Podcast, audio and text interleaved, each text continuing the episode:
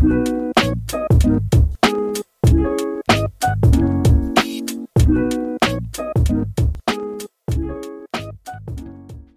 everyone, welcome to Type Talks. Today we have all of the SINE FETI types. So that would be the ISFJ, ESFJ, ENTP, and INTP. And we're here today to talk about the similarities and differences between the types that share the same cognitive functions. So, Roger, could you tell us a bit about you? Uh, yeah, sure. Um, yeah, so I'm an ISFJ. I studied uh, MBTI for quite a few years now since college. So um, probably like around seven, eight years. Just been really into MBTI. Uh, from there, moved on to Enneagram as well. Try to learn a little bit more on there. Um, and just since then, it's just been a really fun theory, a really interesting thing to be able to understand others and to understand myself. And yeah, currently I'm a student in a clinical PsyD program. So I've just been just been studying and reading. Very cool. Roger is also the admin of the ISFJ Haven group on Facebook. So I'll have that linked below. And so, Jonathan, would you like to tell us a bit about you? Uh, yeah, I'm Jonathan. I'm an ESFJ.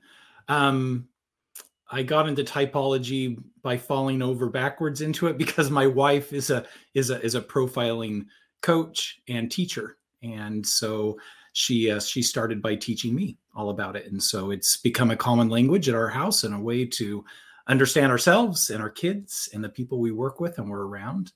Um, and yeah so i guess i've been learning about it for the last you know three or four years. Yeah we're here to bring you down the rabbit hole of type. And amanda uh, i'm amanda i'm an entp um, been into type last five something years. Um, and I love it, obviously. And um, let's see, I've got two kids, married to an ISFP, speech pathologist. Heck yes. And Amanda's also a part of our certification class at Personality Hacker. And Spacey? I'm Spacey. I'm an INTP. Uh, I've been researching and discussing typology for, I guess, like six or seven years now. Um, I work as a maintenance technician. Um, I offer typing sessions to people because I guess I'm just trying to see if I can somehow figure out or learn uh, how to uh, figure out what type people are more easily and accurately. Rad, rad. And so, hi, my name is Joyce, and I'm a certified MBTI master practitioner, and I facilitate the instrument in organizations. I also help people on the discovery process of figuring out their best fit type, and I coach people. All right, all right, all right. I'm wondering about the shared commonalities or differences between these types. We're basically supposed to enjoy kind of like a chill, laid back jovial atmosphere where everyone's welcome and you can just have kind of fun, lighthearted conversations about whatever sort of stuff we want. My, my guess is those type of stereotypes usually come from the interplay between the F E N E, right? Because we're talking about how we interact with the real world at this point in time. So the extroverted functions are the ones that are going to come into play. And I, you know, though that probably is overly stereotyped about these types, right? Being laid back and just liking to chill, you know, with the friends and stuff. But it probably is a good fit, right? Because when there's some cognizance of the need for group dynamic and the need for people to belong, which is going to be that FE piece, whether it's in you know the front, whether it's you know it's it's a leading function or even it's in the back, assuming people are in a good place, right?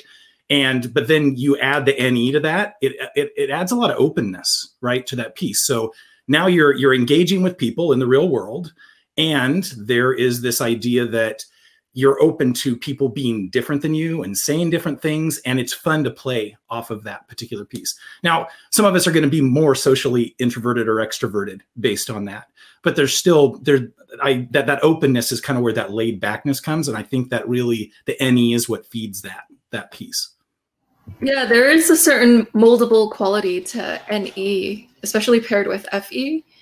I prefer open to moldable. Just gonna put that out there. um, yeah, I think like I mean, because it, it's a perceiving function, right? So like that we're just getting more information, getting more information. So it's definitely lends to the to the openness. Um, I I um as far as like just commonalities between like the people that I actually know who are ISFJ, ESFJ, INTP. Um, the FE, like I, I feel the connection with the FE because because we share that that um, understanding. Even for for my INTP friends, it's still you know it, it might not be as prevalent, but it's still there, and um, is it's a little bit more relatable than like some of my FI friends because we're we're using that same feel the same type of the feeling function. I'll posit a hypothesis and feel free to shut it down if it doesn't match your experiences. So back to the open versus moldable. So I think it's the extroverted intuition that is open. So as an NE lead type, you're going to relate to the more open aspect. I find SFJs, so with FE at the first or the second slot, I would actually use a word similar to moldable. Maybe moldable has a weird connotation with it, but I'm talking about the word without the weird connotation because FE it has a very chameleon aspect, especially when it's paired with NE. But it's more FE front seat. So in the SFJs, I find that they do tend to sometimes mold to people's preferences. Almost like, you know, Jonathan learning about the MBTI because someone close to him loved the MBTI. So I consider that a kind of chameleoning or molding to the external environment. Whereas maybe an NTP type doesn't do it as much as the SFJ. I don't know. I could be wrong. I guess not as much, but I would say more importantly, less consciously. Less consciously is a good way of clean slicing it, Spacey. Yeah, I like that a lot. I like that a lot because, like, I feel like as I've gotten more grounded in myself and more mature, as mature as an ENTP can get, um, like, I feel like it's almost my job not to be as moldable. Whereas before I was like, oh, they're into this. This sounds fun. Let's let's do this. Like, I don't care. Like, just kind of pushing back that it doesn't make sense, um, even though it's going to bug my brain. Um, now I feel like I'm like, no, that doesn't make sense. I don't need to mold to that. That's that's not my job. Um, so I like I like what you said, Spacey, about the the less conscious because I, I feel like um, if I'm not aware and pushing into the the TI, um, then I, I can be a little bit. I don't like that side of it, but um, I can be more moldable.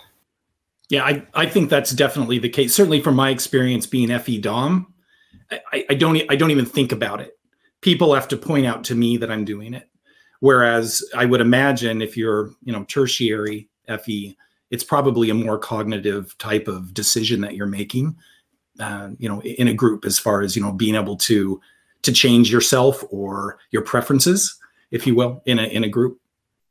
Yeah, I think I feel like uh, at least for ISFJs, you're kind of onto something, Joyce. Um, I know that with a lot of ISFJs, obviously not to all, but a lot of us tend to be very hesitant when it comes to to new experiences or to being open versus moldable. If we're in a group and the majority of the people in the group are willing to do something we're probably more likely to just go through with it anyway just because everybody else feels that way. Even though inside we're like not really wanting to we'll still go through it. So i feel like there is something to that. And obviously with ISFJs that are a little bit more mature and more understanding of their own selves will understand those boundaries and will understand themselves that new experiences, new things, being open to that is not a bad thing. It's just whatever that, that person is comfortable with or not. So I like that analogy a lot, Joyce. What are some other ways FE FENE can show up? How does it show up in your function stack? Because I'm curious about how the the same functions play out differently with each of these types. And since we're on the topic of FENE, I'm wondering how everyone here experiences their FE. NE? Well, I think that as an FE driver, like I said, I, am not very cognizant of how FE acts in in my life, but I'm very cognizant of how NE does. And as you know, sitting, you know, as a as the third function down, at, at that point in time, that that usually tends to be where I engage for for play or recreation more than for getting things done. Um, and so what I find the relationship between the two are is that that's that's the fun people time is the NEFE stuff. It's the that's where that openness comes for an ESFJ, um, and and willing to try new experiences with people. Like I would never jump off a bridge on my own, but I might go do something you know that that would be different or than I you know that I would normally do if people are involved. Certainly, watching a new movie um, or something like that. Um, it's always anchored right in my case with my SI but that that's where I see that, right? That's that's the play, that's the fun interaction for me. But when it comes to getting things done, um, the NE has less bearing um, on that particular piece when when I'm working in a group, and I think my SI tends to step in more in those cases. Yeah, when you mention your SI grounding you, when you mentioned the role of your SI, could you explain a little bit further about how you SI or how it shows up? Sure the, the, the, really the SI comes into play where, um, well, it first of all, it, it anchors my FE in that it sets up what are the social norms based upon my experience and what is what is mankind, what's the culture, right? What have, what have the people done around us, and what's normal and what's not. Um, and so that that that anchors down my my FE because now I've got rules that come into play as I am bringing people together and I'm interacting and I'm building relationships and connection and stuff. In the same way, it also anch- anchors my NE. And it's why, you know, I know that when my friend went off the bike jump and killed, broke his leg, I can learn from that too. And even though that looks like something maybe new I might want to try, I will probably never do that in my life once somebody else has had that bad experience. So there's a there's a safety mechanism associated with that. And that's that's on a personal level, but I think that that also comes into play in work dynamics, um, community dynamics as well. In that um, is is as open minded as as I can be. It's easy for me to sit back and see somebody from a completely different point of view and different background and say, "Hey, that's them," but my SI really anchors me to where did I come from? What is my experience? Um, and what is tried and true? Because um, it, it, you know, it, it's going to make me less um, moldable, if if to use your, your word, Joyce, um, than it, say my N if I was an NE Dom or something, right? Yeah, that makes a lot of sense. So it seems like you do a lot of things in the name of connection or your relationships. And so you're like, yeah, you know, I'll try that new experience or I'll consider this thing for another person or if people are involved. people are a big motivational factor to how you decide to do things. That's amazing. You have a big heart. And so, how does everyone else experience their FE and E? I want to piggyback off of what Jonathan was saying. Um, is it's interesting. I, I was actually just thinking about it this morning. Is that like I've gotten really good at like just like trying things and and doing it by myself if nobody else will do it with me but like it's so much more fun when I can get other people. Now it's not going to go, oh, I don't want to do something if I don't have a friend. Like I'll just do it um, because it's new and that's enough for me. Um, but it's way more fun and way more enjoyable if I can sucker somebody else to come with me. Um, so that that NE FE, it gets a similar. Trying to think of where it is. Yeah, I think it's a, a similar um, never mind just ignore me um but yeah uh it's that play. It, it's it feels very fun. It's it's a very play um relationship with the the nefe yeah it does seem very playful too. And it's gathering people together to kind of have fun together. Yes. I um one of my sister in laws is an ESFJ, and I love planning parties with her. I'm like, hey, I've got this idea for this party. You want to plan it with me? And she's like, yes, which means I give her my ideas and she does something with them. That's what planning with an ESFJ means. Like, here's all my ideas. Let's let's do something structured with that. Um, and it was, it's great. I love it. Yeah, and then the ESFJ hosts the get together to bring the people together we can see it with the ESFJ and the ENTP. They bring people together. So that's a shared quality between them. One of the differences I see between these two types is that ENTPs are sometimes a little bit more experimental with their relationships. So sometimes they'll mess with people to just kind of see their reactions. Because the NE is the front driver, they're going to wonder about, well, what if I did this? Or what if I did this? Whereas even if the ESFJ has an E, they're very nice guy E, so they they're not going to experiment as much with the relationship. So yeah, I think the quality of poking at people to see the reactions is more on the ENTP side. How about FE and NE for Roger and Spacey? How does that seem to show up? Kind of interestingly similar to Amanda as well as what she was saying. Like I do tend to see the NE as something fun, something uh, interesting and exciting. Um, on my own, it's something that's not very fun. It's something that just causes a lot of issues and problems and a lot of uh, negative thought process processes that just end up occurring. But if I'm around somebody that's high on their NE, it becomes something very fun, experimental, and I get a lot of enjoyment out of it. Uh, whenever I talk to like INFPs, ENFPs, or even uh, one of my best friends is an INTP, um, it gets really fun. It gets really exciting. I'm I'm always surprised at what ends up happening, either topic of conversation or just what ends up happening if we're if we're all together. Um, so with other people with NE, it's really fun. It's really interesting. Um, but by myself, it's just negative and yeah, definitely have to engage in the FE to kind of get myself out of those that kind of like negativity a bit. Roger, I have a question for you. Um, my uh, my sister's an ISFJ. I I adore her. I love ISFJs, but I um with with what you were saying with somebody else who's using an E? Does it help if you know them and you trust them and you kind of have an established connection with them first versus like some rando with like, hey, we should try this? Like, is the the I know them, I've already established them as being safe. Is that kind of a prerequisite to having fun?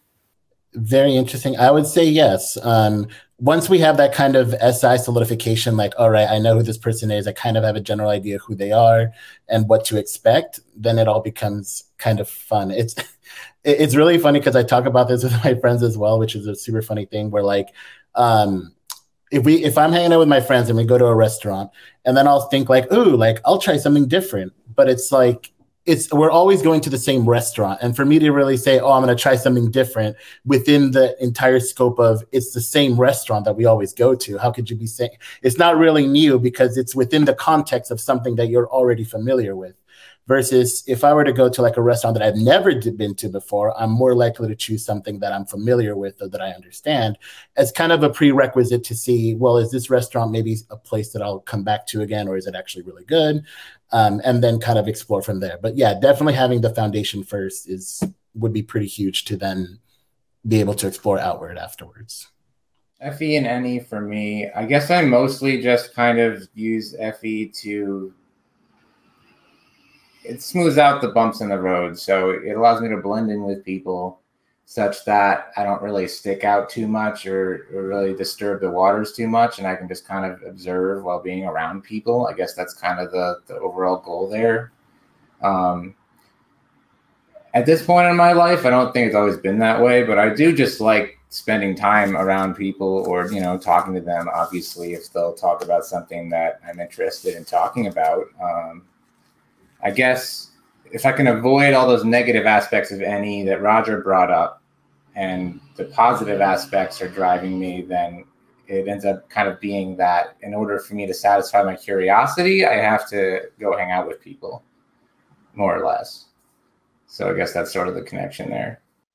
Yeah. So it seems like you enjoy NE and FE when it comes in your tier life, but sometimes there's a little bit of a permission that needs to be there for you to fully sink into those functions.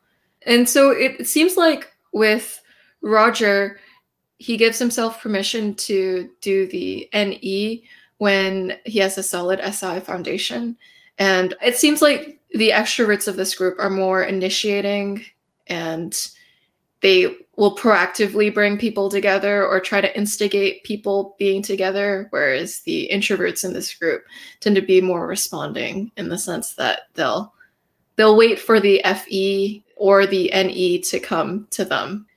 I am kind of curious, uh, Spacey. I mean, Roger kind of talked about how his um, his NE's given permission by his SI. So his SI set the set the, the rules. He's got a relationship with somebody. Once he knows that they're somebody that he can trust, now now we can have some NE fun, right? Things can open up and that sort of thing. But obviously, you don't lead with SI, right? And leading with TI, that's going to be more about what makes sense to you personally right? I mean does this make logical sense? Do do these things add up? And it doesn't even necessarily need to be about people for you in that case. So i'm, I'm kind of curious what what what how does ti give your NE permission to come out and to try new things?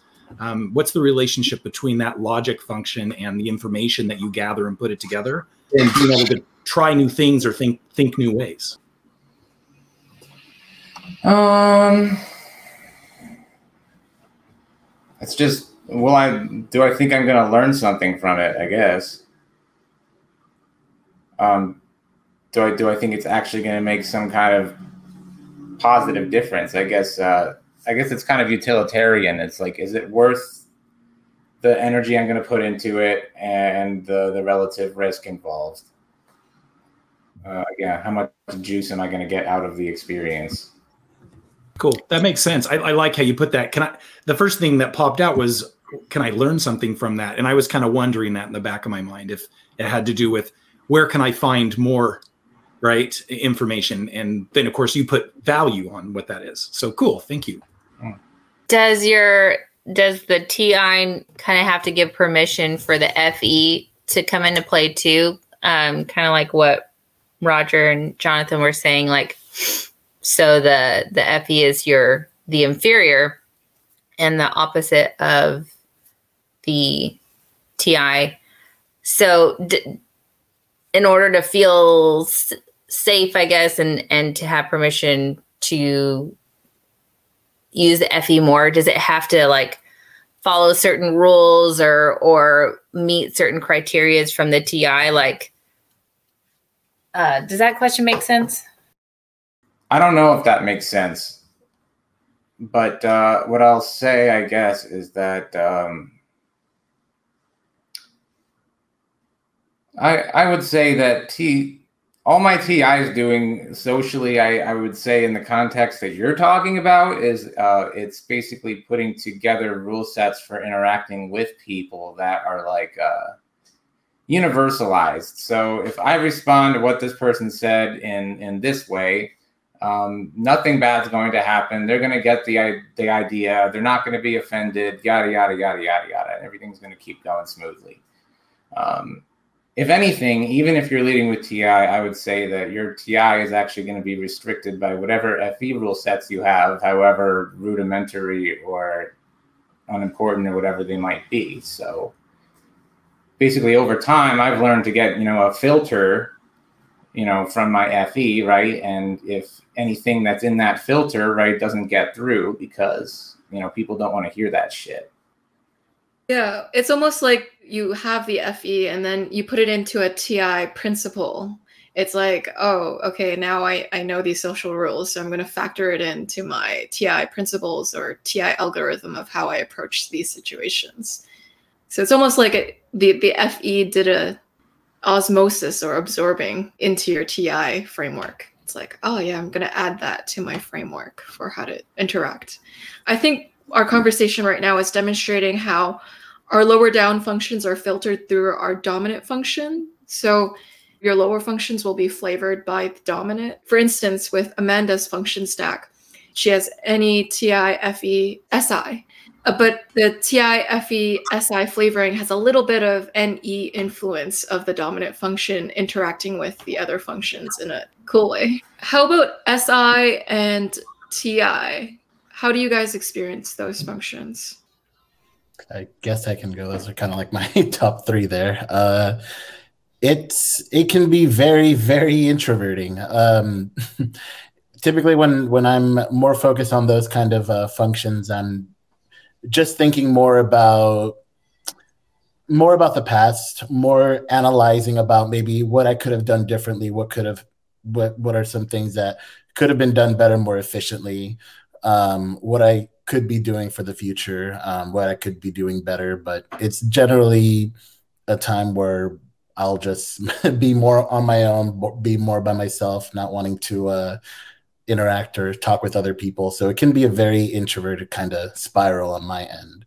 Um, and yeah, for me, I think engaging in those functions is just more related to looking towards the past, what has happened, what I've done.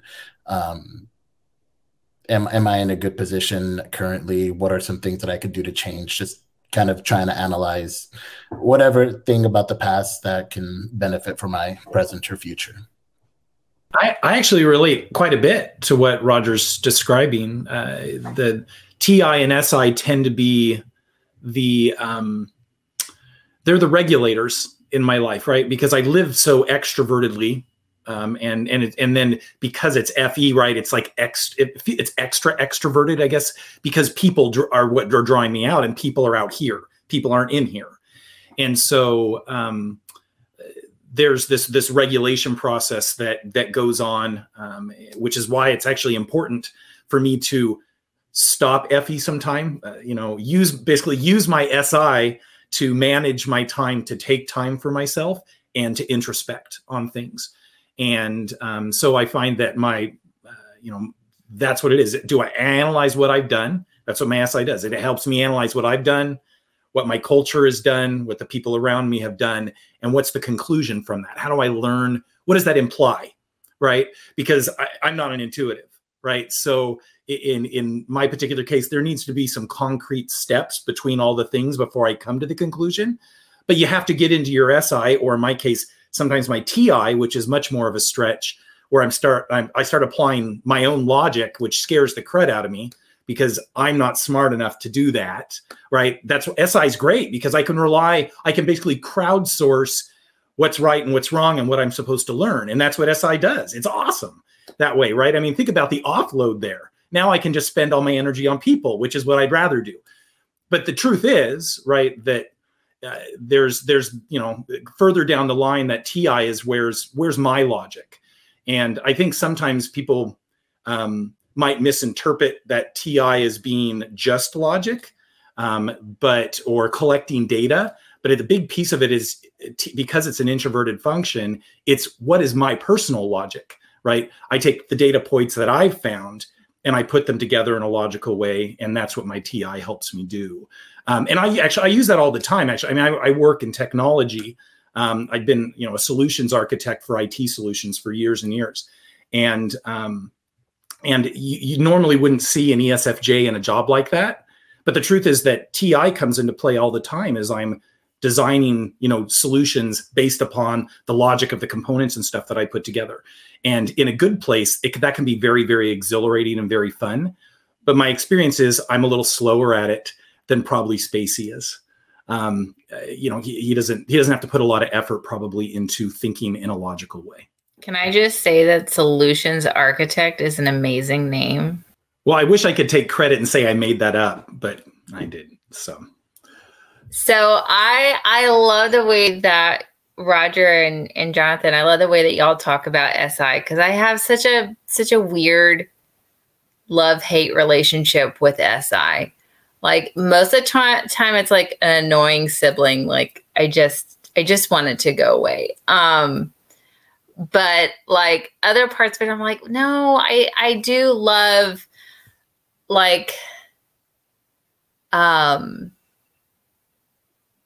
you know I, I i do love some traditions. I can get kind of like nazi-ish on my own traditions because i have to double down on it um otherwise i lose it.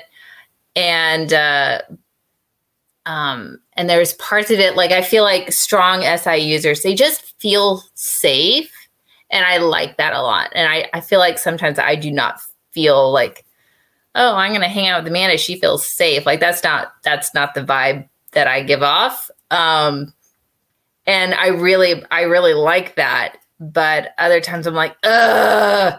SI is trying to ruin my vibe. Like I'm just having fun why do we have to do things the way that we've always done them? Why do we have to have a, a, a uh, institution for something like meh? Like it's you know. But I I love to hear the perspective of of people who are like, no, it's it's really great. Um, so it's really it's really interesting to me Um because um, my relationship with it is is sometimes strained. Uh, but um, TI, like it's like what you said, Jonathan. It it slows me down. It has to, right? It, it's what um, pulls me in. And uh, sometimes if I'm I'm really in E, like duh, and then all of a sudden, because it's just information, information, and it's all like fairly unrelated information, but somehow I pull it all together and then I realized, oh shoot, there's this stack of information that I need to do something with now. And so then I have to go in TI like, okay, filter like what makes sense, what makes personal sense to me and and kind of inventory it. Um so it is a more introverting process and helps helps balance my my energy yeah, that love hate relationship with our last function is real. And so, Spacey, what is your experience with the functions TI and SI?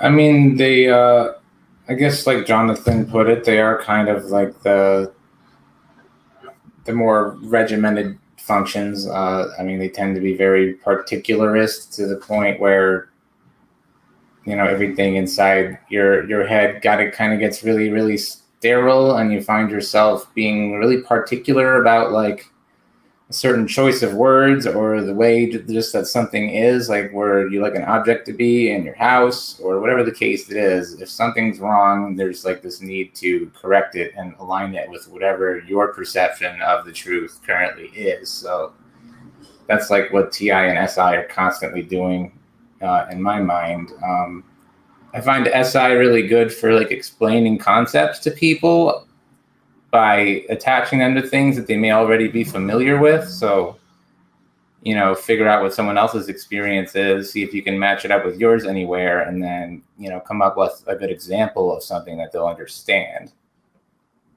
Yeah, that's what I have for now. That is a really good point, Spacey.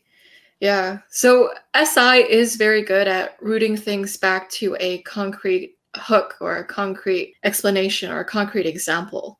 It's known for examples in a concrete way. And so the next topic is fun. What do you guys do for fun? What do you do in your free time? What is what is fun for you? Theoretically or like actual things? Both. Okay. Like, what do you do in your free time? Fun. But you can also do the if you had unlimited money fun too. It doesn't really matter. I smoke weed and play video games. I'll jump on that and say video games as well. Um, but I also used to be a part of uh, meetup groups where I would talk with other people as well about uh, MBTI and uh, Enneagram. So uh, meeting new people, talking with people is also pretty cool. Um, but of course, I don't have that much of a capacity for it. So it's usually like a once a month kind of a thing. And then after that, I just go back to my hole and stay there kind of a thing. I'll be I'll be a little bit of an outlier. My um, being an FE driver means whatever the people around me want to do for fun. I mean, it's it's it's a little bit sad, but don't nobody should feel bad for the ESFJs because we, we actually enjoy that, right? It's it's how I got into you know personality typology right? Is somebody around me was interested in it was fun for them. And then i was able to engage with them and connect with them and do that. But i mean aside from that stuff when it's just me and i get in my box my uh, uh my neti play really love sci-fi movies and books and stuff like that. Um, uh, but you know, uh, really, it's what other people are doing for fun is generally what I want to do, as long as my SI says it's safe. Um, I really like uh, sci-fi or fantasy books, audiobooks. I do a lot of that for fun. Um, any anything with a weird like concept that I can just like whirl around my brain for a while. I I love it. And I usually have like two or three books that I'm reading or books slash concepts that I'm like playing with at the same time. Um, more is more with my brain. Um, so uh, it's just that's my play is like, oh, I can think about this and this and this and this, and I might mix them all together. Um, that's my that's my fun. Um, various side projects. I've got a lot of them going, and I feel my. I was just talking to my husband about this. He's like, "Why do you have so many side projects?" And I'm like, because I feel more like myself when I have more than one. Like I, I want multiple side projects, and I just feel more like myself if I have more of them. And and his brain's going like, oh, like it's okay, babe, it's okay. Are these side projects private, or are you willing to share what these are? Oh yeah, I don't care. Um, uh, one of them, a friend and I are um working on a podcast. Um, another friend and I are working on a um, a business with a uh, we're doing like a subscription box business. Um, I'm also planning my well, I should be done planning by now. I am mostly done planning um, my garden, and um, and then I'm also working on um, just teaching myself a new a new uh, uh, type of um, meditation, and so I'm going through. But so those are those are my current projects. Cool, sounds awesome. With an NE driver, anything is possible. and so, what are things that you find a little bit more energy draining? What takes a little bit more effort to do? What is not your favorite thing to do? Okay, I'll go first. So, right now in my life currently, it's not always this way, but I, I find myself in a position where I'm I'm managing a lot of people's emotions and I I get exhausted. It's just a lot of work um, now, if it was other problems, fine, I love it. Um, but the the managing the managing other people's emotions um, makes me tired. and Sometimes want to throw something. It's it's an interesting question because I I don't generally don't think about what I don't like to do because when you when you lead FESI, it's not about what I like or don't like in my life right? I mean, because it's what do other people need and what does the tribe say that I'm supposed to do? And both of those things are driven by an external force to myself. So I, I'd say what I hate doing the most, what gets me the most frustrated, is when there's something I'm supposed to do, right? An, an, obligation that I have from usually from my SI, and I don't have the time to do it, or somebody else has a need and they're in pain or they're hurting or they're inconvenienced and I want to help them and I don't have the time or the energy or the know-how to do it. And so that could be anything. It's not like an actual thing. The worst experiences in the world for I think an ESFJ in general is not being able to take care of everybody that's in in my sphere of influence. And that could be the refrigerator in my garage, which isn't cooling the way it's supposed to. And my wife is telling me that the pasta is going to go bad. And I'm like, well, I've got to, you know, I got to get off work. And then I'm taking the kid to Taekwondo. And then I'm getting on with Joyce tonight for a thing. And I don't know if I'm going to have time to research how to fix a refrigerator. And meanwhile, my wife is stressed out because um, INTJs sometimes get stressed out about things like broken refrigerators.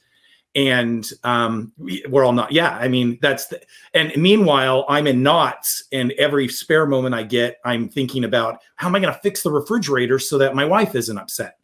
And um, so it is, it's really not about the refrigerator because I love solving problems when I'm in a play mode and I like working with my hands. SI makes interacting with the world generally and experiencing things fun because there's a lot I can learn from that. Even if it's maybe something gross like plunging a toilet, I don't care. Cleaning up my kid's barf, I don't care.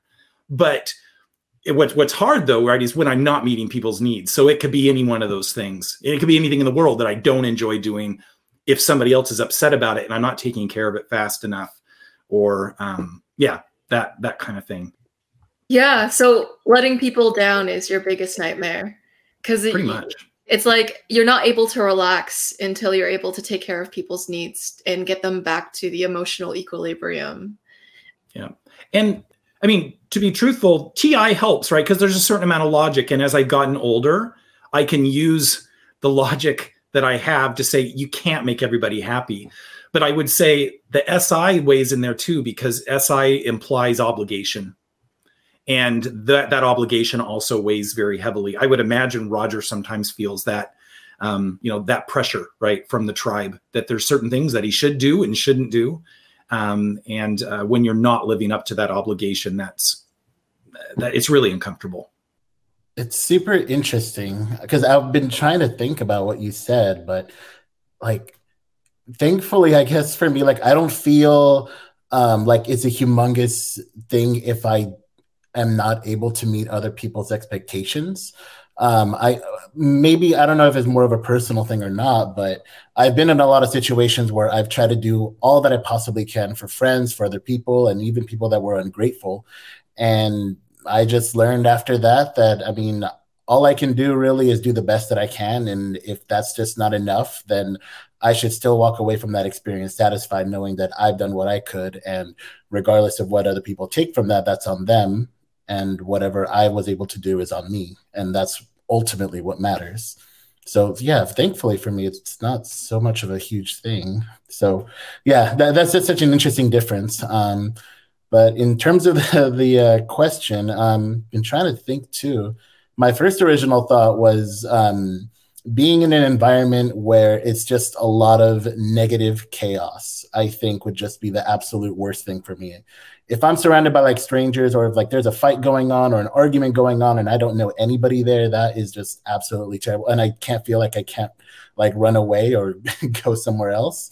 That just feels like an absolute uh, nightmare for me. And being unable to resolve it, being unable to help, um, I, I think maybe for me it's just not being useful or not providing some kind of utility it would be my biggest uh, concern or worry or nightmare, I guess, that I wouldn't like. Like that, that I've been so motivated in my past to learn about different things, to be a better person, so that I can better know how to help others. Um, so I feel like I've just been mostly motivated through that kind of a thing for me personally, at least. Yeah, throwing you into a completely unfamiliar situation where you can't relate any of your past experiences back to it to solve it in any way. it's like, oh no, that is quite the chaos indeed. And Spacey? I mean, I guess I really don't like tedious things that just take a lot of time and attention and they're extremely boring.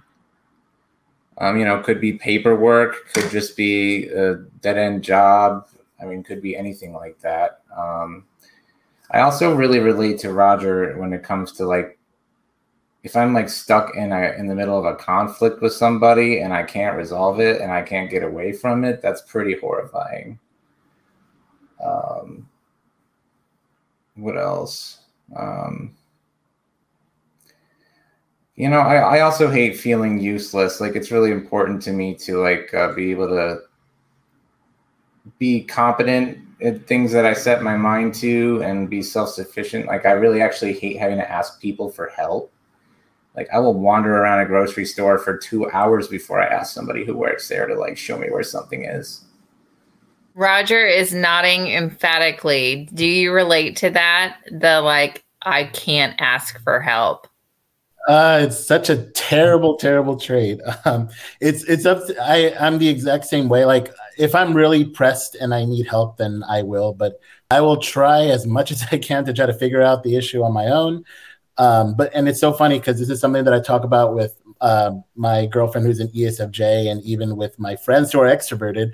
Like if I'm like a Spacey said, if I'm at a store and I can't find something, it's like, all right, you get to ask. I don't want to ask. I don't want to talk to other people. You can go ahead and do that. You'll get a good kick out of it. You have a wonderful conversation with them and talk about your dogs and your cats and whatever. And I'll just be out there in the little corner and uh, trying to figure out where something else is or whatever. So, but yeah, I, I, I guess I don't know what that is for me. Maybe it's just I don't want to inconvenience other people with my issues. That that that's like the first thing that comes to mind in terms of not wanting to uh, ask or inconvenience others for something that I'm struggling with or going through. Well, there's that chaos element too that you were talking about, Roger. If you're going to go to a stranger, this is not somebody you've talked to before. They're they're they're an unknown element, right? And even though it's it's not that you don't care about them as a person, and you do care about inconveniencing them or not, which right i mean you're and and you realize there's social rules around that right? You don't it's not nice to put people out right? And eh, but i mean i i think that there's this this whole piece of there's an unknown element. As soon as you engage with them they could do anything right? And so eh, i kind of get the feeling that that's an NE low down sort of a deal where it's like if you are if if you're if you're really comfortable with different types of things flying at you that's fine but I mean, for all they could yell at you, they could give you the right answer, they could give you the wrong answer. They might break down crying and say, "My husband left me today." I mean, they, it, anything could happen when you talk to somebody. People are crazy, right? So yeah, that it totally makes sense. But when Spacey was talking, I was kind of chuckling to myself because I'm like, why wouldn't you just go talk to the people? You're missing an opportunity to talk to a person. but I realize that's it's a little bit insane, right? Because not everybody feels that way. And in certain circumstances, I don't feel that way either.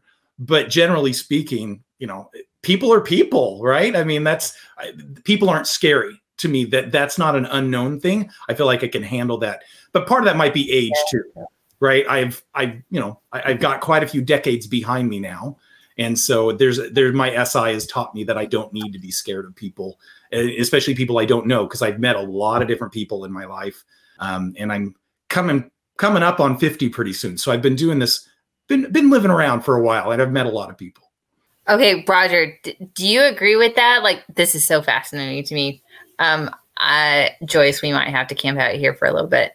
Um, is that is that part of it? The is that a chaos element? Would you consider like I don't know this person, I don't know what they're going to say? Is that chaos to you? Uh, I think in a small way it is what helps and what I was going to make a comment on is that my SI will help like if I'm going to like let's say like a Walmart that I'm always go to, that's already at least comfortable enough for me to at least be comfortable like to talk to somebody else. Because like well i've been to this store a few times. I guess it's okay enough for me to try something new now that i've already known. But if i'm like at a completely new store a new place never been to then i'm probably most likely not going to ask or say anything because there is that bit, of chaos. Unless i'm just really hard pressed or there's other concerns i'm pressed for time or i don't know there's something else that's happening where then i'm forced to then i just suck it up and do it. But given the choice i wouldn't. It's fascinating. Even though like if you're in a brand new place it's makes sense that you don't know where the things are. So then you're more likely to need help I, uh, I again rely on the SI. It's like, well, in typical stores, there's a section for the foods, there's a section for the like utilities and kitchen stuff and whatever. So I will always rely back on the SI. It's like, okay, well, what do I remember about stores? Like, where do they keep their things? And if I if my SI fails me, that's where then the FE has to come next. And then that, with FE, I have to talk to someone. I have to ask. So it's yeah, just going down the line of the functions there. That's so fun. That's so interesting.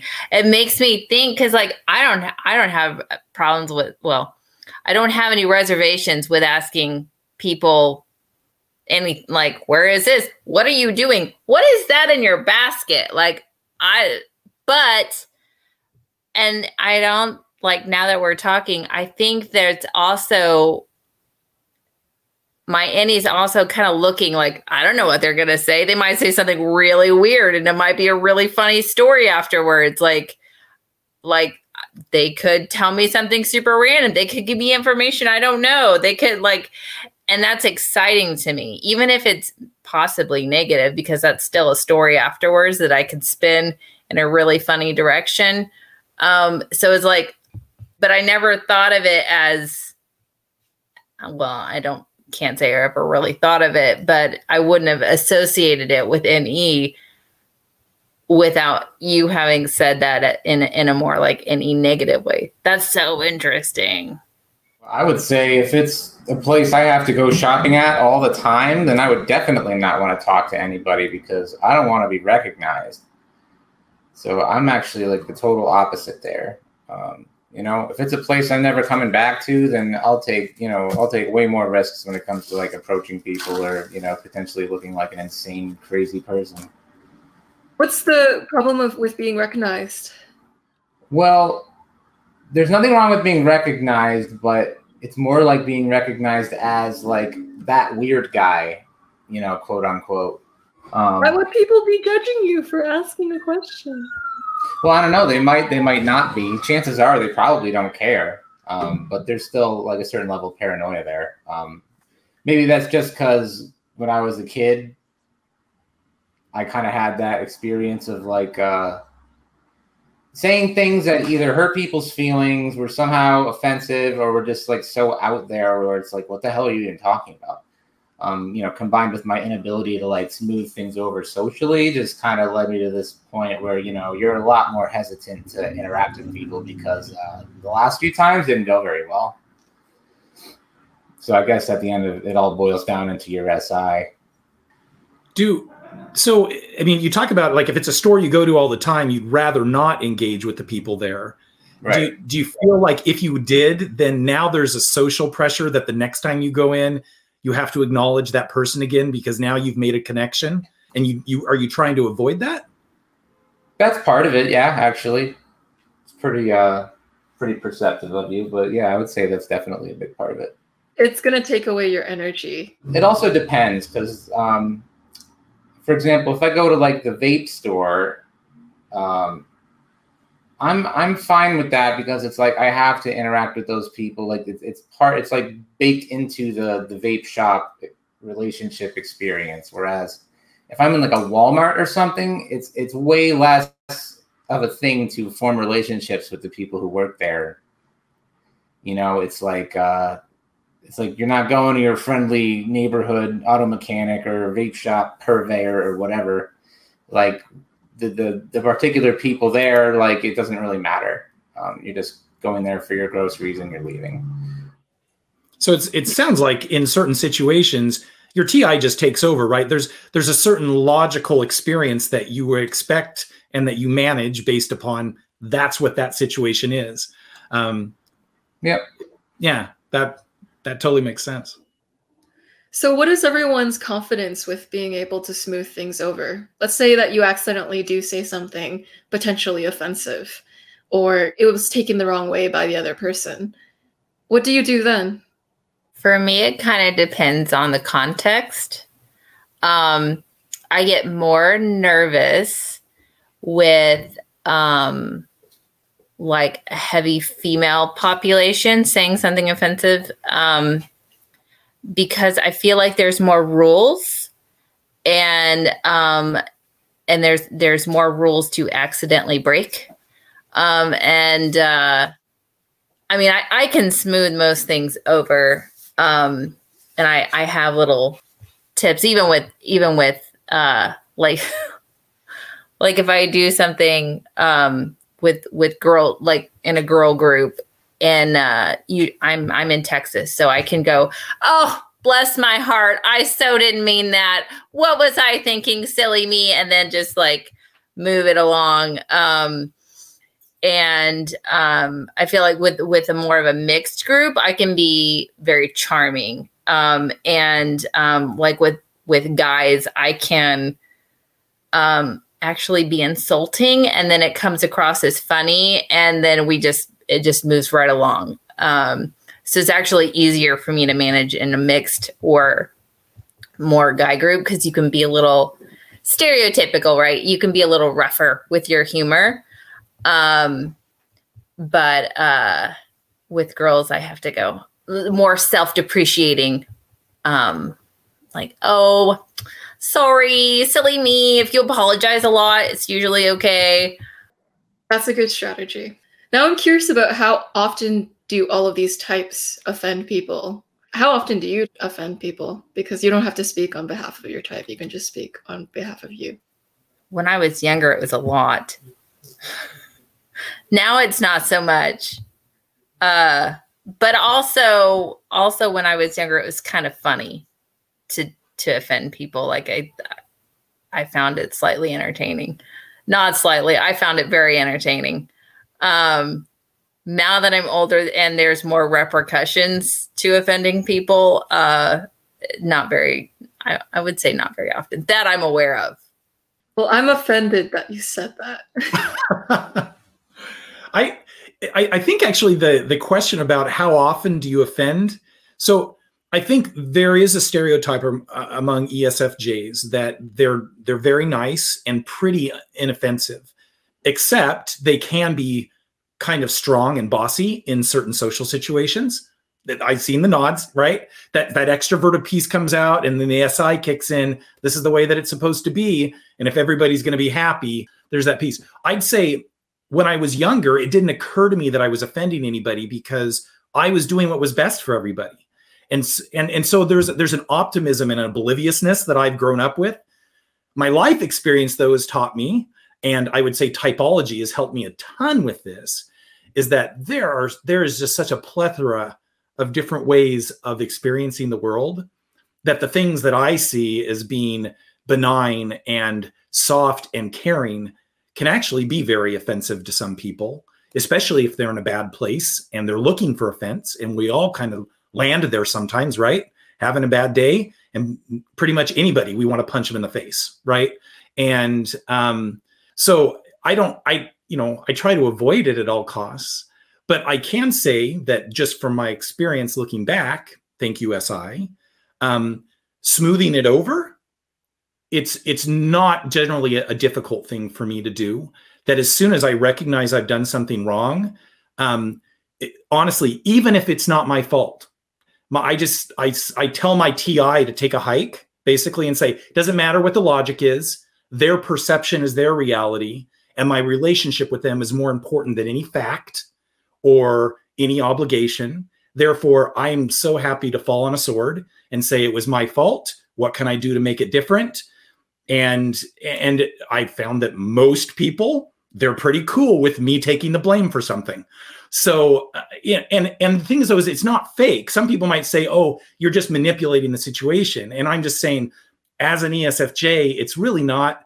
It what I do may manipulate the situation in that I'm trying to make it better, but I'm not doing it cognitively, right, to make something un unreal, right, or fake. Um, but it's just literally, I would much rather take the responsibility for myself that something went wrong or I said something or did something and um, and I found find everybody can move on from that a lot better because I I got no problem forgiving myself because I give myself space to be imperfect too because my NEFE gives everybody else space to be imperfect as well. Um, again, part of that is where I'm at in life. Not always been that way in the past, but definitely something I've learned. Amanda, you reacted very strongly when Jonathan was talking about even if it's not true, I'll tell my TI to take a hike. yeah, no, I I I get how that is a quick fix. I mean not like not like a superficial fix, but like a I'll fall on the sword. Oh, part of my heart dies a little. Uh Like, don't do that. No, you need to explain to them why they're wrong. that doesn't help either. Uh, I that what Jonathan when you were telling a story that or when you were talking that reminded me of a story of my uh my sister in law, who's an ESFJ, who like you meet her and you're like, no one on earth can be mad at at, at her. Like it's so hard to be mad at uh, at her. She's just, you know, doing her ESFJ thing, ma- meeting everybody's needs. Like she's lovable and and um, but she thought I was um mad at her, so she was going. She was extra extra charming, extra like she just really wanted me to know how much she loved me or, or how much she liked me. And she, she was just going like over and my res- I didn't know that's what she was doing.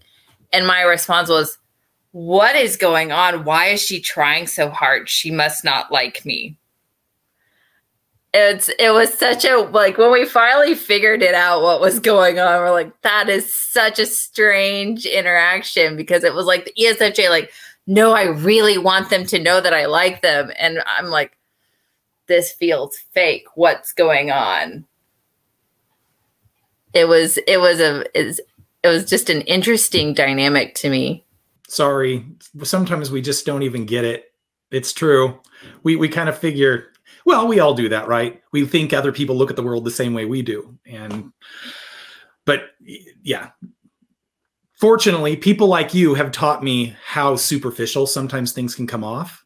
And so I, and this is where the TI comes in, right? Because that takes logic. I have to think about that in a cognitive. I mean, that this is about this is about what makes sense as opposed to how I feel and how somebody else feels.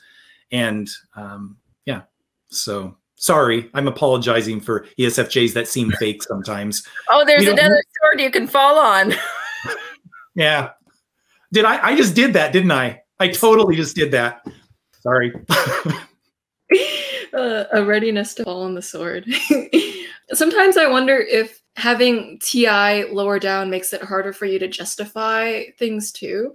So it's like, I don't know how to explain to you how like your introverted thinking is still good enough to know that it wasn't your fault and you know that but it's it's sometimes harder to explain exactly why it isn't your fault. So instead of going through the entire trouble of trying to explain to them the logic because sometimes it's difficult to it's like i'd rather just fall on the sword because i don't know if i can communicate this in a way where it makes sense. And it might cause you grief. It, it might seem like i'm defending myself in a way where i'm not caring for your feelings too so that's why like I find like in heavy debates, TI last types like ESFJs or even ENFJs, they might feel insecure with debating things. So it's like, oh, I don't know if my debate skills are that good. so that's one of the reasons why they don't like combat you back for why I didn't do this, why it doesn't make sense. Because it's like, can I, will I be able to defend myself in a debate about this? sufficiently I, enough. I think I think that's really true, Joyce. I'm curious if Roger feels that way. I mean, because he's not, it's not fourth, it's third, so it's a little more accessible to him. But anyway, I'm kind of curious if he feels that way about the debating or arguing his point. It was so interesting because I was following your logic up until that point when he said, I'll gladly fall on the stars. Like, ah, no, no. I was like with Amanda, like, no, no, no, no, no, no, no. um, that I, like if there's a mistake or something that I've made, like I have no issue addressing it, going over it, like talking about it, and trying to get it resolved as much as possible. Um, if they're in a position where they're not willing to talk about it, don't want to talk about it, then that's outside of my hands. There's nothing else I can do about it, and I just walk away and wait until they approach me about it at a later time and whatnot. But the biggest issue for me is that whatever the conflict or issue was, I am going to overthink about it. so like if I for like if I accidentally insulted somebody, I will go ahead and resolve it with them, talk it over, you know, apologize, whatnot but I'm gonna go back home feeling terrible, feeling like, uh, what have I done? What am I doing with myself? Like, what? How could that have happened to me? Like, I'll just completely start overthinking about it and just kind of blaming myself for it. Um, there, I feel like there's a balance when, and and I think like what Amanda says, like it just kind of depends on the context. If if it's something that I know is not necessarily my fault, or there's something of myself that I can explain, I will do so, but those are only to people that I'm comfortable with. If it's somebody that is like a stranger or I don't really know that well, then sure, I I don't really care that much. Then it's like, okay, whatever makes you feel happy, I'm cool. And I can just walk away from it, no big deal. If it's somebody that I care about, I will take more steps to ensure that everything is okay between the two of us or others. Um, but I will feel terrible afterwards and overthink about that entire issue. Even after, like after you like, oh, sorry, like like moving on. Yeah, I yeah, I it'll it'll stick. It'll stick and I'll keep replaying the event or like it'll it'll keep replaying. Whether I like to or not, it will keep replaying like what I said, their reaction, what they do. And then I'll start overthinking like what they're capable of. This is something that can happen in the future again. And it'll just go into a whole like spiral of just thinking like, well, this is something that this is something potentially new that I learned about this person. This is something that can happen. It's within uh expectations now, I guess, in the future that this can happen, will happen. And I just have to be very careful with what I say from here on out. And then I'll just feel terrible about it afterwards. But I'm not going to mention it to them. Oh, no. I'm super curious. How long do you all dwell if you've hurt someone's feelings? Like what Roger was talking about. After I've talked to that person and I feel like there's like a closure or or so I when I was younger, I, I used to think that everything had to have like a direct conversation. I, I'm a fairly direct person, so I'd want to be like, "Hey, are you mad? Oh, you're mad. Okay, why are you mad? All right, let's fix this. Okay." And now I'm like, I don't have to do that because I know some people just like that doesn't help at all. Um, but so once it's there's been a connection reestablished, I'm done. It's done. Like moving on. I mean, I'll feel bad about something basically forever. Um, I mean, will I dwell on it all that much, you know, after it's been a, you know, a few weeks, a few months or whatever? Not really, but it's something that will always like come back into my mind and I'll like wince at it and be like, God, why did you do that? Um, but, uh, you know, I guess I used to offend people not because I liked offending people, but just because like if I thought someone was stupid, I'd tell them they were stupid, and that was you know it was like really simple. Uh, but obviously that's mean. So um, you know I learned not to do that. I guess these days I really don't offend anybody because I, at least in most public situations, I'm really careful before I speak now, and uh, I mostly try to like ask people questions rather than make statements and uh, I don't know. I, generally try to avoid conflict so much that uh, my strategies to avoid creating conflicts have gotten pretty good. How many people in this room are guilty of calling someone stupid? I think the better question is what is it that makes us call them stupid? Because I think that's probably very different things amongst the people that are here. Yeah. Yeah. In my case, I was like five years old and they were just stupid because they didn't know something that I knew, you know. There you go. yeah, and and for me, people are stupid when they don't treat other people nicely or they don't follow the social rules to take care of other people. That makes them stupid. You cut somebody off in traffic, that's stupid. But not knowing something, I don't I don't care that reminds me I, I love the the question like when you're profiling somebody else to try to to get like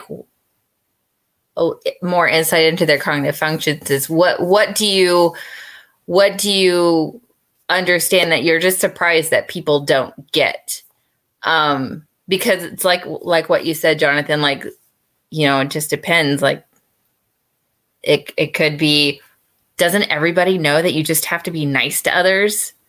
Or doesn't everyone know that you just should make sense? Like, come on. like, yeah, it, it's so telling of what what cognitive functions you use is like, I mean, you're stupid if you don't get this. Why do you call people stupid? Me? Um Oh gosh, I, f- I feel bad saying answering this question. Uh, let me count the ways. No, um, it's if if people are seen to be very like more emotionally or reactional, if they're real reactional and just dive into something that doesn't like it's not one and one is not making, you know, if it just doesn't make sense, I don't, I keep saying that and I feel like I need to break it down a little bit better. But if it's more reactional and it's, it's not logical, I'm like, why, why did you miss this? Like, why, why is this hard for you? I don't understand why, why you can't, why this doesn't make sense to you. That, that's, that's where it gets me. And, And even when I was little, yeah, like Spacey said, definitely as an elementary. I think I told, I think I told like a, a teacher or something, you're not very smart, are you? it's so bad. And I didn't mean it bad. I was just like, wow, hmm. It's like, it's not offensive, it's just information. I'm trying to think of when I've called people stupid. It's not very often, but I think for me, it's been, I've generally just had a lot of issues with extroverted thinkers. So, like ESTJs of like, do this way or the hard way and not taking people's emotions, thoughts, or feelings into consideration. I think that's what irks me a lot. It's like, if you have an issue or if someone has an issue and it's like, well, here you go, just do this and you're going to be happier. It's like well you, you first didn't even ask how they're feeling what they're how they're doing what what is that? Like you haven't even explored anything about the surrounding context or details about this person but you're already telling them what they should be doing. Um, that to me just irks me a lot. And unfortunately i think that just kind of tends to go down the uh, nite route but that's just how it is. Yeah, so it seems like for the ISFJ and the ESFJ, they call people stupid when they're stupid at FEing. It's like you suck at FEing. You're stupid at FEing. I can't believe it. Whereas yeah. like the ENTP and the INTP, they call people stupid informationally, like their knowledge is stupid or they're not making sense. Things aren't lining up or they're doing something that is irrational. It's either it's irrational and it's amusing because it's so dumb or it's irrational and it's annoying me that this is dumb. this, does not make sense. cool. All right. That's fascinating. Hmm. How often do you introduce novelty into your life? How do you receive your novelty in your life? In a month or whatever timeline you'd like to use, how much novelty do you get? How much do you deviate from how you typically do things? And where is the deviation? I think the majority of the novelty that comes into my life is vicarious by simply talking to other people and learning about what they do that's different and then just enjoying their experience right through through the share because doing something different for me can be really disruptive.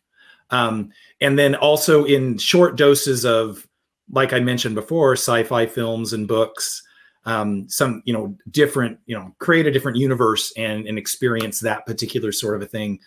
But um and, and this might be part of my place in life. I mean i've got four kids at home and uh, you know I'm, I'm working full time and I've, I've, got all kinds of other things. So i don't have a lot of room to do something outside of you know what what my obligations are right now um, but of course, I say that, right? Because I'm putting that expectation on myself. There are probably people in the same place in life with me, which introduce a lot of novelty now that I say that. Um, but for me, I don't feel safe doing that. So it tends to be in little spurts of entertainment. And then as a way, the novelty comes in as a way to connect with other people and learn about other people. Uh, I really don't get that much novelty in my life, mostly because I don't really, you know, have the drive to seek it out. Um, you know, every now and then something, you know, happens in my life that provides an opportunity for novelty. And I try not to miss those opportunities these days. And I try to drag them out for as long as possible. So usually a lot of crazy stuff will happen in one big, relatively short burst. And then I'll kind of wind up in the same routine again for a long time. Uh, I would say I'm usually relying on other people in my life to provide these opportunities and drag me along to something. Uh, so right now, that would be my girlfriend mainly. You know, she's uh, you know, encourages me to like, you know, look for a new job or a new apartment or you know, do something different than we normally do. Because uh, I'm not really good at coming up with things that I think will like satisfy whatever it is that I want from new experiences. I guess I kind of have this unrealistic desire for everything to be like some kind of mind blowing acid trip kind of experience. Uh, for me, it's I guess it's not too often that I tend to do something outside of the norm. Um, like I mentioned before, I think most of the things that I tend to be that I tend to do more often is uh, doing something different within the context or frame of something that's already familiar to me. So, like something for me that I like to do sometimes is like when it comes to like uh, where I live, like I like to switch things around. Maybe sometimes like I'll switch where like the position goes for like drawers and beds or stuff like that. Um, or sometimes within the city, I'll go to like a random new like restaurant just to try it out and see. But it's all within context of things that I'm familiar with versus completely going outside to like a place I've never been to before. It's not very common, but that's something that I rely on my extroverted friends to kind of help me push push myself out of my shell a bit. And so through my extroverted friends, I'm able to kind of push myself out there a little bit more and explore different things and uh, be able to do those things. Um, it's not very often though. I don't know if I would necessarily even put like a time frame on it if I did, maybe like what like once every two months or every few months or so, maybe just trying to do something different, something new. Um, but yeah, it's not very often. I'm pretty pretty okay with uh, doing things repetitively. It's not that much of an issue for me. Uh, not enough. Um, I I have a I've had a harder time lately um i guess i guess my gauge is so much like the tank is so much larger that i need to fill. Um because like with with work and kids and whatnot i'm like starving for novelty. Like if i don't get something every like weekend even if it's like just a weird random idea that i want to think about or like um, going somewhere you know, somewhere in my area new. Um, like if it's not that, then I get really itchy, like like not like physically itchy, like breaking out in hives. Though I might, that might be a thing. Um, I get like, I have to move. We have to move. We have to pack up the kids and we have to leave. Like so, in order to not do that, I have to keep.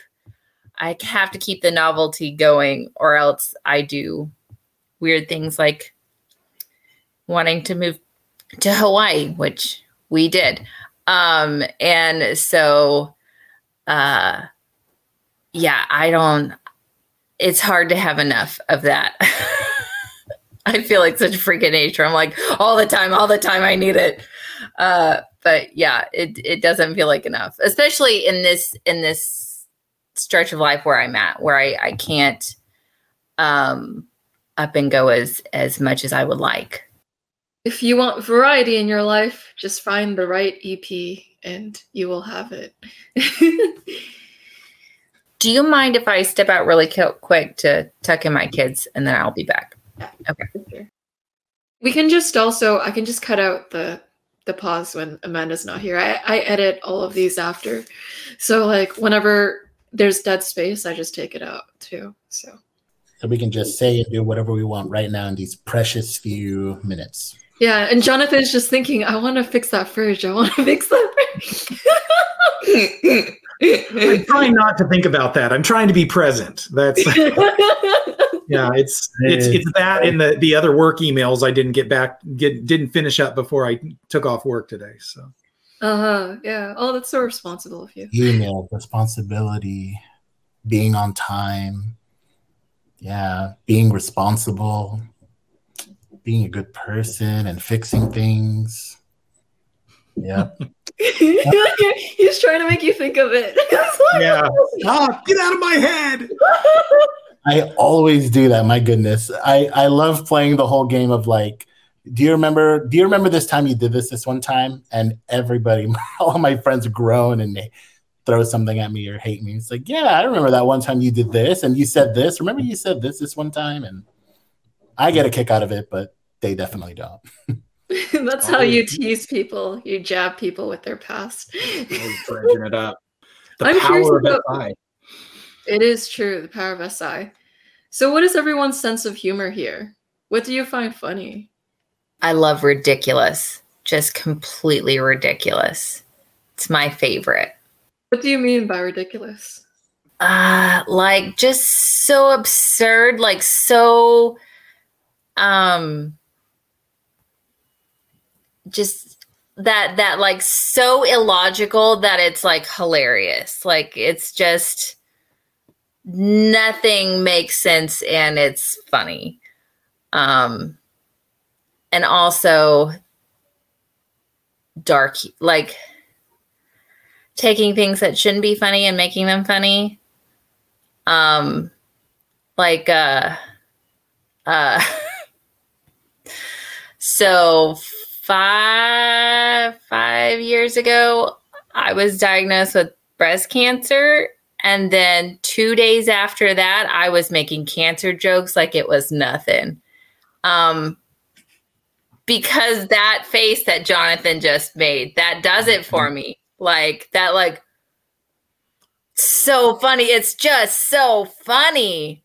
Um and so yeah that i was dropping jokes like because the reaction from people like jonathan bless your heart was just too good to not do it You know what I find not funny? cancer jokes Well, when the cancer patient makes the joke, it's okay. When the non-cancer patient makes the joke, it's not okay from my point of view. But I I it is kind of funny though. I've been I have been uh, told many times through my life that I take things too seriously. Right? Because I got these social rules. There's things okay to say and things not okay to say. It doesn't matter what the context is.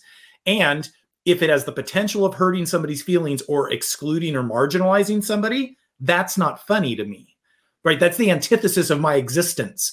So, but I, I, I get it. I mean, I, I'm, you know, the, I understand that people think that stuff funny, but so which means though, like that takes out all that dark humor that Amanda's talking about, where I, I'm learning to appreciate that other people appreciate it, but it still makes me really uncomfortable. I like dad jokes. Puns are funny to me. And I, I you know, I like Bugs Bunny and and I like I like funny situational humor, like watching um, a cerebral sitcom like Cheers or or Seinfeld or something like that, and you see situational humor where people are almost caricatures of the way people really are, and that becomes that becomes funny because it, it's it's a it's real, but it's poking fun at just everybody's imperfection as opposed to you know bringing out the dark side or um, potentially you know like i said pushing somebody to the side or marginalizing people. Do you get sympathy embarrassment? Like uh like i can't watch shows like um like i love lucy or sometimes i love the office but sometimes the office will do it to me where i'm just like i'm so embarrassed for that person. I just i can't i can't do it. I see I have like- nodding the room.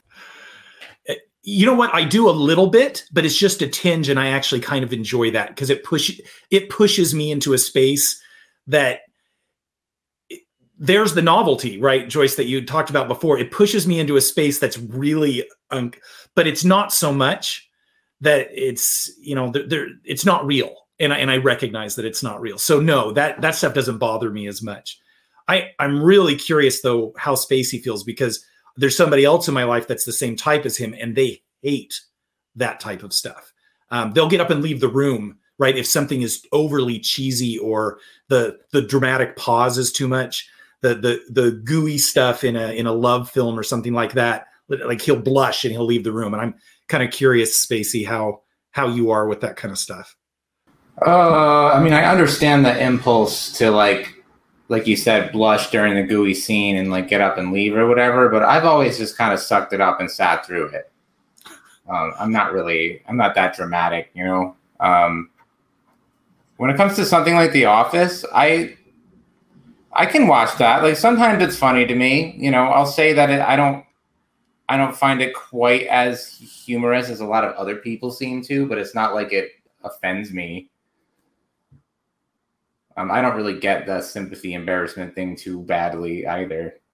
although I, I have experienced it a little bit. Um, I guess I'm kind of with Amanda. I like humor that's like you know extremely like absurd and surreal and I guess psychological to the point where it's it's all just a big mind fuck and it has to be pushing some kind of boundary, whether it's you know what's acceptable socially or what's considered offensive or whatever. Chances are, yeah, it has to be pushing into dangerous territory to be really amusing to me all the TP types, the ENTP, INTP, ESTP, and the ISTP, they tend to have dark humor, like very, very, very dark and offensive humor. And it's because they can take it. There's nothing innately offensive. It's almost like going into certain thought territories is not inherently offensive in fact it's, it's amusing to stretch logic in certain ways or to think about things in a certain way that other people may view as taboo whereas it's entertaining for the tp to go that dark. And sometimes like if they're an entp or estp or maybe all tps they they like to see the reaction. It's like haha that face I, it's priceless. And there's just something so fun like when something is so dumb it's funny it's like, oh, so dumb. It's even more funny because it's so, so dumb. um, uh, Roger, what's your sense of humor? I'm trying to think about it, but I think, in all honesty, like what Amanda has been saying, I think those kind of like far out humor, maybe even dark humor, are the ones that I don't expect. I have no expectation of. There's a novelty element to it that surprises me and gets a laugh out of me. I have a lot of appreciation for dad jokes, love dad jokes, love corny jokes. I I love all of the puns and will say and do them. Um, but something that's really far out or something that's within like outside of my expectations will definitely get a big laugh out of me, like out of like total shock and surprise. Um, but I appreciate a lot of different kind of humor. Um, but yeah, interestingly enough, I think like what Amanda was saying, that's kind of more like what'll actually get like a big emotional reaction out of me. Cool. And so, how easy is it for you to be funny? To yourself or to others? Both. I think I'm hilarious all the time. Others, not so much. I don't think I'm funny, and I don't think most people think I'm funny. It's and honestly, it's one of those things where I just had to come to terms with the fact that I'm not as entertaining as I'd like to be. Oh well. I think you're entertaining, Jonathan. Not like that. if you think, you know, apologizing for all ESFJs in the world is funny, then I'm entertaining. There we go. I mean, I do think that's funny. I, I don't know about because everything when it comes to entertainment is always based on the context of who I'm surrounded with. Um, I think generally I would consider myself funny, but that's because from what others have told me, outside of other expectations, I mean, I guess maybe I can be, but it's not something that I can just like randomly do out of nowhere. I think in a context, if I find something really funny, I will definitely say something, try to feel out the vibe, try to see what how other people take it, what are my boundaries, what I can say.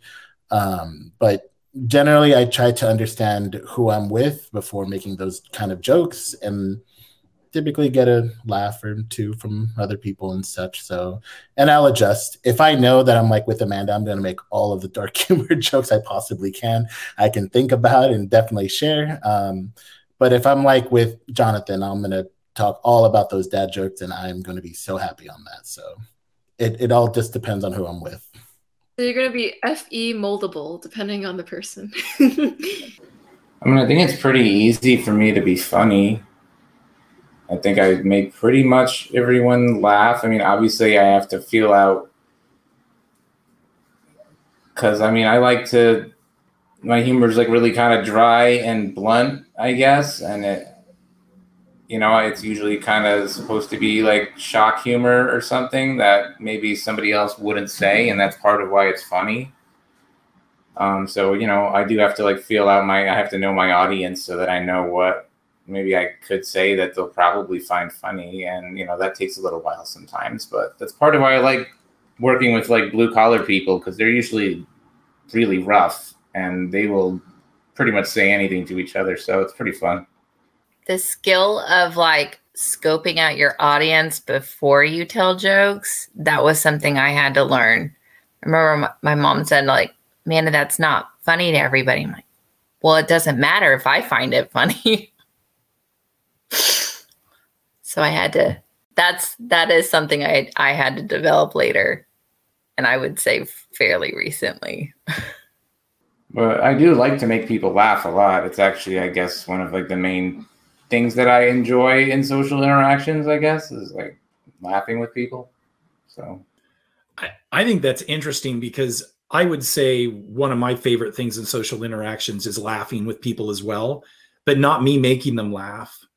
I like laughing with at them or with them. I guess not at them. That would be the opposite actually of what I'm trying to do. But I love I love being able to extrovertedly appreciate somebody and show that in a way like laughing at their joke. Um, I, I think that when when you find something that's funny together, and all of a sudden now, even though you can be totally different than each other, all of a sudden you've kind of come together on something, even if it's just a little pinpoint, right? And that's that's an awesome experience for me. I mean, those those are the sort of things that lift me up and will carry me through hard things. I mean, with, without a doubt, I can be super duper duper, and maybe I don't know, maybe everybody experiences, but I'll get really really stressed out. I'll be very serious for a while because things are really weighing on me, and I mean, then my daughter will come in and she'll say something completely outlandish, and it will just cut me up, and I'll laugh, and then we'll be silly, and all of a sudden I just feel so much better. And it's not just because I had the stress relief, but because now I connected with somebody too and um, who's who's a lot different than me and made up a joke I could have never even thought of making up. Um, so it's like it's almost like I get to borrow how cool and funny other people are and just kind of slip into that and experience it. I re- I love that. Yeah, the funniest types tend to be the EP types. So the ENTP, ENFP, ESFP, ESTP. They have a very off the cuff kind of sometimes presentation of their humor, and it can be kind of a quick, quick comebacks or like quick how they would return back a thought because it's it's hilarious. Whereas like the SE dominant types tend to have more of an observational humor and the NE dominant types tend to have a more like outlandish idea humor. That's really, really cool. So Amanda was talking about earlier how she had to learn to be a little bit more tactful with her jokes because she was like, well, if I'm making it for me, I still find it funny.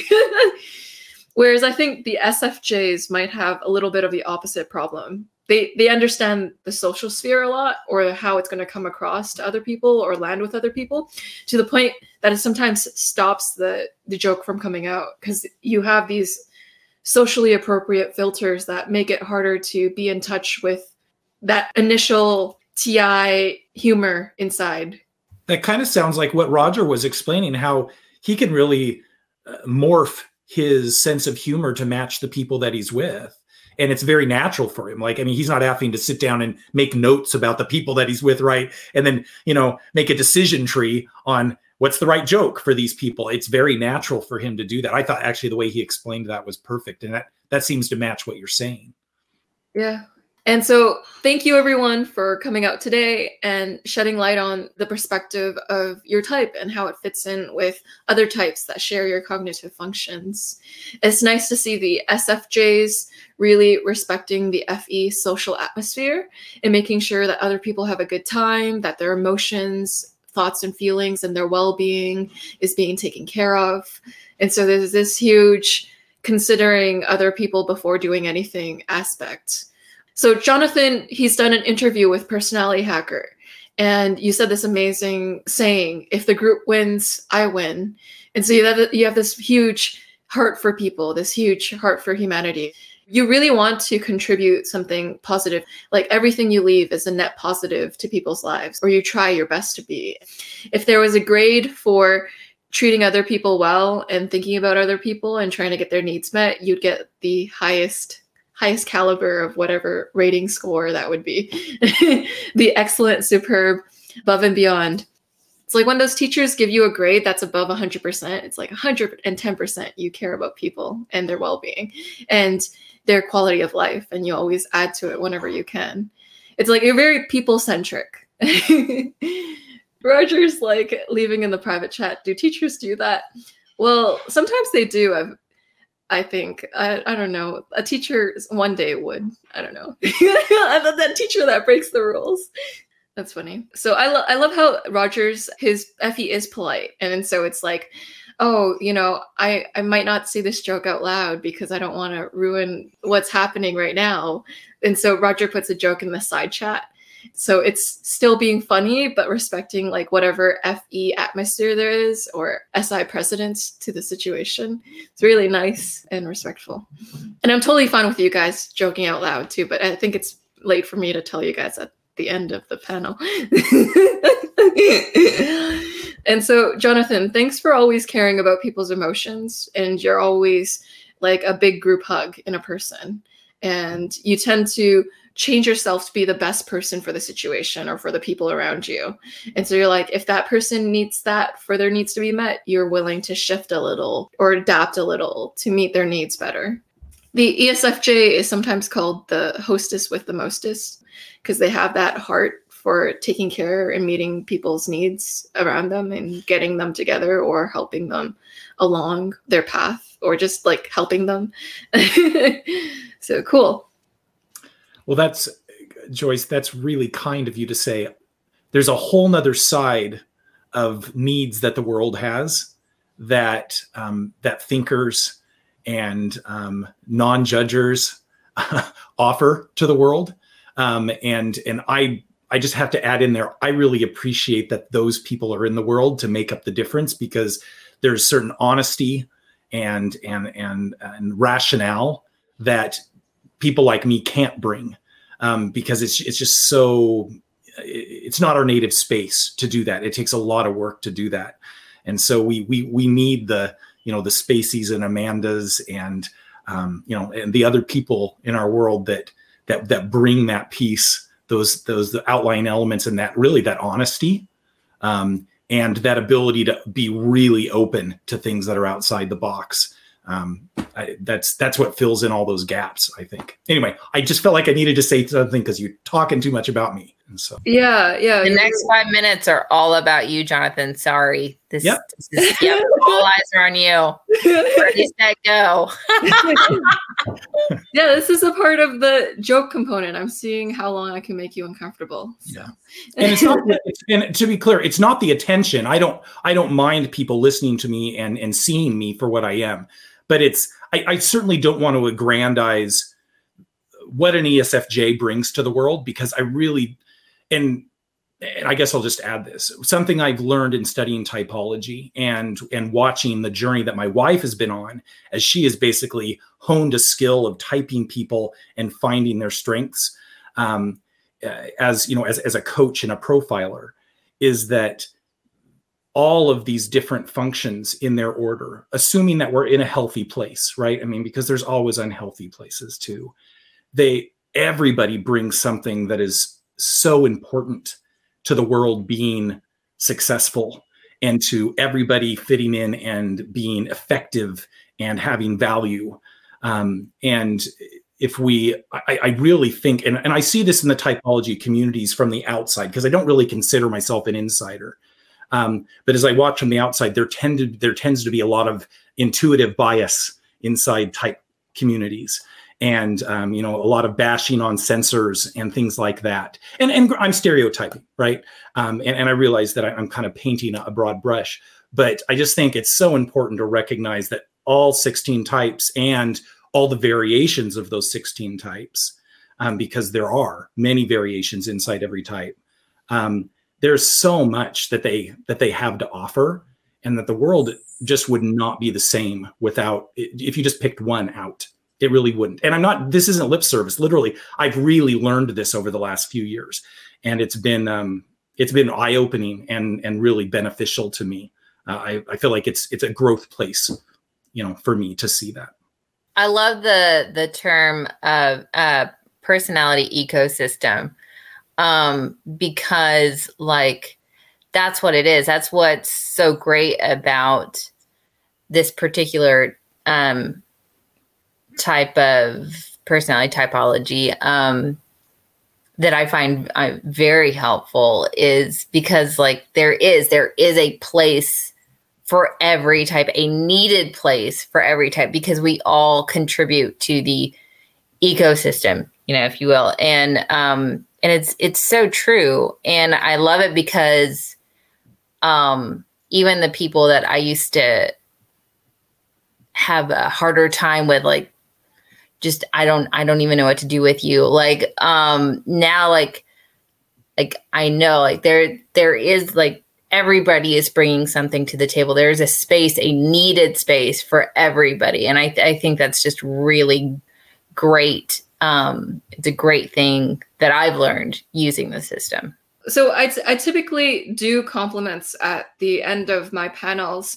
And I notice with, okay, so this has happened with the ESFJs, ENTPs, and even with the INTP panels, where they'll get uncomfortable with me just complimenting them and then they'll feel the need to like compliment everyone else in the room. And i'm like is that f-e-n-e that f-e is like looking at everyone's feelings or everyone's needs. And then the n-e is like well i can see all the possibilities of everyone else and how awesome that they are too.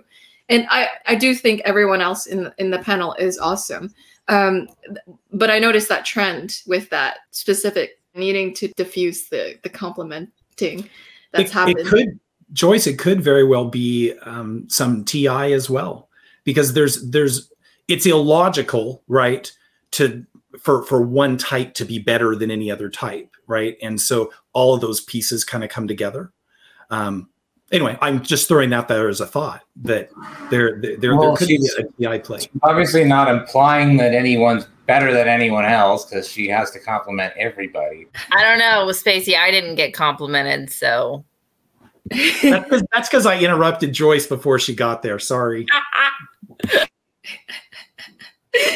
well, like I I compliment everyone, but I try to point out specifically what you provide so I don't see them as generic compliments. I'm actually like being TI analytical about it. Like I'm kind of giving you my logic as I'm explaining to you the compliment. Because what I would say to you is not something I would say to someone else. And I try to like make sure I do that. It's kind of like on on some hand, giving people gifts on Christmas does take away some of the the kindness of the gift because you're giving it on a holiday and it's like well it's customary you're doing it during the holiday season but the Christmas gift can still mean something because the Christmas gift is customized to that person. And so I find that the customization is what is, to me, nice. The reason why I compliment people after the panels is because I, I think that it's also nice to know what people appreciate you for. So I'm kind of like letting you know what other people see in you as well. So it's not just my view, but I really think that you you offer this to the world. It's it's it, like it's also in line with my spiritual practice too. So it's kind of like I see everyone as an amazing person in different ways. They offer something like Amanda said to the personality ecosystem. And so I want to be able to acknowledge that. So it's not just like it's not just to me a superficial compliment it's it goes layers deeper into like spiritual significance and um, what it means in the way that i view you and how others view you and what i think people should know about themselves before they die so i think a lot into the end state of things so i'm thinking about how would you be if you died without knowing that these are the certain traits that the world appreciates you for. So it, it's kind of morbid, but like to me, that's why I view it as non superficial. But I can understand why it's also superficial too. But it's oh, just. It's, I understand why you do it, and I don't. I don't think it's superficial. It's just not spontaneous. It's yeah. It's it's definitely not spontaneous. so okay, yeah. Oh yes, you're right. about that, Spacey?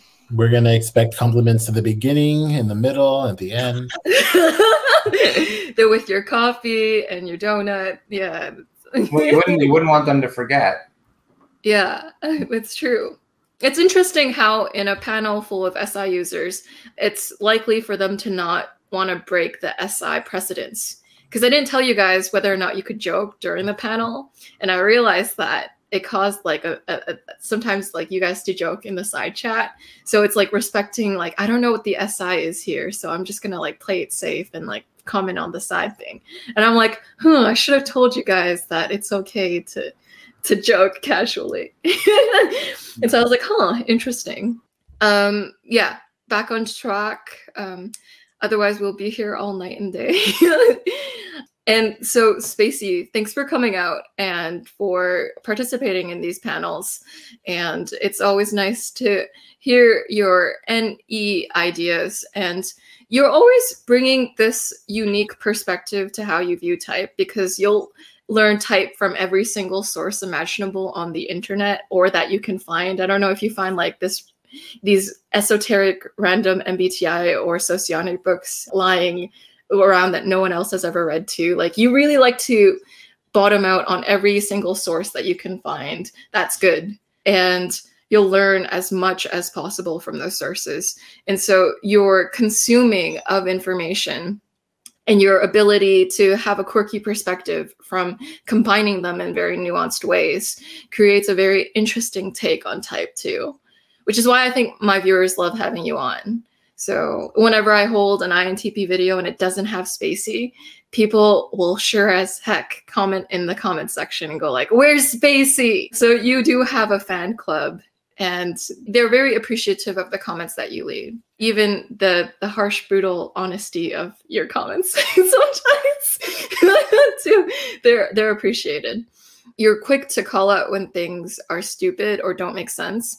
And it's good because some things really just don't make sense. And we should have someone who is willing to say it out loud or even notices or really prioritizes the truth like you do, because seldom people do. And so it's good to have someone who is a truth seeker looking for the accuracy in something and pursuing it your mind can't help but filter things through what makes sense or not.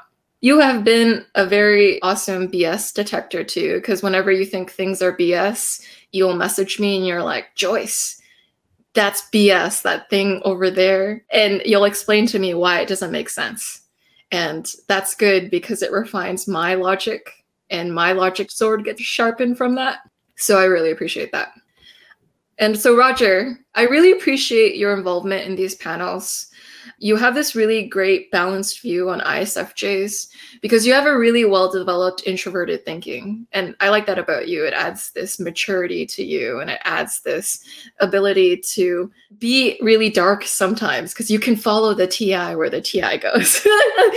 um, and it's very awesome how you are able to consider people's feelings. It's quite amazing how Keirsey and his book led you to us here reading about the ISFJ.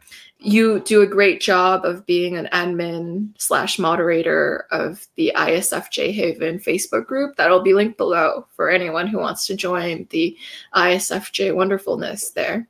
And Roger is a really stand up dude. He's really cool. And he is very balanced. Like when an issue happens, Roger is very level headed in his approach to it. He'll be analyzing it in a very giving fair respects to all sides in his Enneagram 9 fashion. He's like, gotta make sure all sides are listened to, and that it's not unfair, doesn't meet someone's needs somewhere. And Amanda, thanks for your chaoticness and your need for novelty and how you're always looking for new, new, new. You're always kind of searching for interesting things, these cool finds. It's almost like the whole world is a a thrift shop and you're looking to thrift these cool ideas or these cool things from different places. You're like, "Oh, that's fascinating. I haven't thought about it that way before." I wonder what would happen if I said it this way to that person. would they react that way? Hmm, interesting. And so your social experimentation is quite thrilling and funny. And so if people want to have a good time, relax, be playful, and really be in the presence of a jokester, I think that they do really well in your company too. And so, Amanda, I really, really appreciate that about you. It's nice to have female ENTP representation too, because a lot of ENTPs tend to, in, in the space, tend to be the male ones. And so it's good to have that balanced gender view as well. And so, thanks everyone for coming out and representing your function group. And I appreciate you, audience members, for sitting through all of my compliment sessions because I know it's a lot. But yeah. Thanks everyone for tuning in. I'll see you all in the next episode. Take care.